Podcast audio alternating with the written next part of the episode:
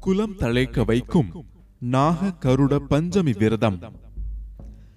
இந்து சமய வழிபாட்டில் நாகர் எனப்படும் பாம்புக்கு முக்கிய இடம் உண்டு.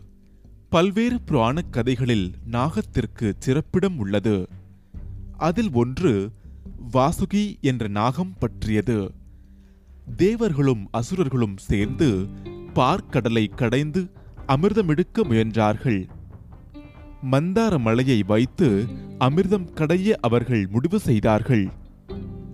மலையை கடைவதற்கான கயிறாக வாசுகி என்னும் பாம்பு செயலாற்றியது. அதன் மூலமே அமிர்தத்தை தேவர்களும் அசுரர்களும் பெற்றார்கள் என்கிறது புராணக் கதை விஷ்ணு கிடந்தால் படுக்கையாகவும் அமர்ந்தால் சிம்மாசனமாகவும் நின்றால் குடையாகவும் நடந்தால் நரனாகவும் கூடவே இருப்பது அனந்தன் என்ற பாம்புதான். பாம்பு சிவனின் கழுத்தை சுற்றித் தவழுகிறது. கிராம தேவதைகளுக்கோ தலையில் கிரீடம் போல காட்சியளிக்கிறது. விநாயகருக்கு இடுப்பில் அரைஞான் கயிறாக காட்சியளிக்கிறது. முருகனுக்கு மயிலின் காலிடையே ஒயிலாக தவழுகிறது. நாககன்னி மற்றும் நாகவள்ளி என்ற தேவதைகள் தனக்கென தனிப்பெயர் சூட்டிக்கொள்ளாமல் நாகத்தின் பெயரையே தன் பெயராக்கிக் கொண்டுள்ளனர். பாம்பு புற்றுக்கு பால் விடுதலும் நாக பூஜைகள் செய்வதும் குலத்தை காக்கும் என்ற நம்பிக்கை மக்களிடையே உள்ளது.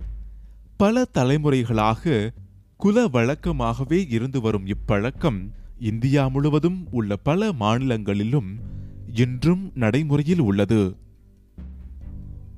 நாகரை பூஜித்தால் கைமேல் பலனுண்டு என்பதை குறிக்கும் கிராமப்புற கதை ஒன்று மிகவும் பிரபலம்.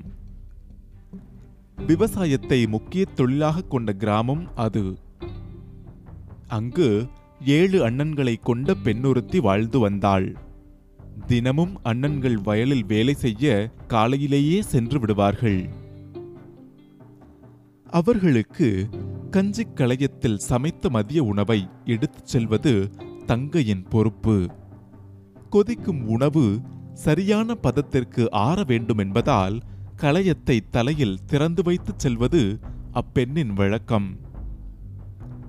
அவ்வாறு ஒரு நாள் தலையில் களையத்தை வைத்து எடுத்துச் சென்றபோது வானில் கருடன் ஒன்று தன் கால்களில் பாம்பு ஒன்றை கொத்தி எடுத்தபடியே பறந்து சென்றது.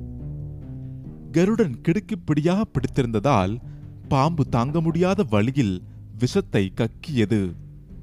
அவ்விஷம் நேராக அப்பெண்ணின் தலையில் வைத்திருந்த களையத்தில் விழுந்தது. அதனை அறியாத அப்பெண் எப்பொழுதும் போல் தனது அண்ணன்களுக்கு உணவு அளித்தாள். இதனை உண்டு அவர்கள் ஒவ்வொருவராக இறந்து விழுந்தனர். அன்பும் பாசமும் கொண்ட அப்பெண் துடித்துக் கதறினாள். அம்மா அம்மா என்று அரற்றினாள் தன்னைத்தான் அழைக்கிறாள் என்று நினைத்த பார்வதி தேவி சிவபெருமானுடன் காட்சியளித்தாள். அப்பெண்ணும் அழுது அரற்றியபடியே நிகழ்ந்தவற்றை விளக்கினாள். பார்வதி தேவி சில விரத முறைகளை கூறி அவற்றைச் செய்தால் அவளது அண்ணன்கள் உயிர் பெறுவார்கள் என்று கூறினாளாம்.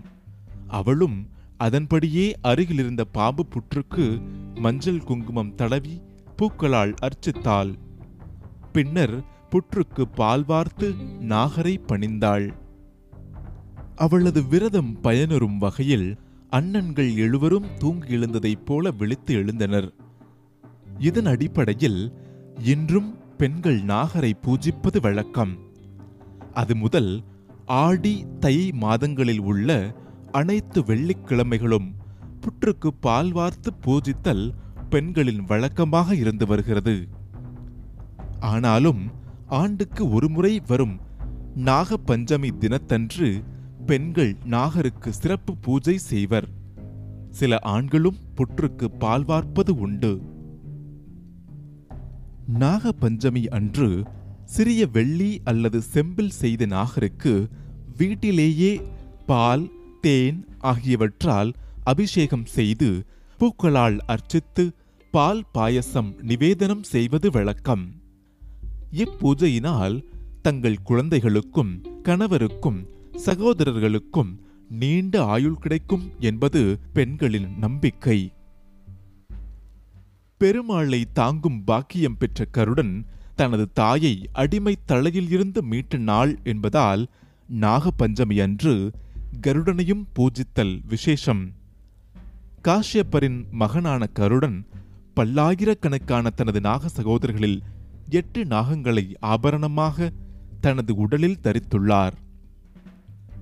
பெருமாள் கோவில்களில் விஷ்ணுவின் எதிரே கைகுப்பிய வண்ணம் இருக்கும் பெரிய திருவடியான கருடனை பூஜிப்பவரின் பிள்ளைகள் பலவான் ஆவார்கள் என்பது ஐதீகம்.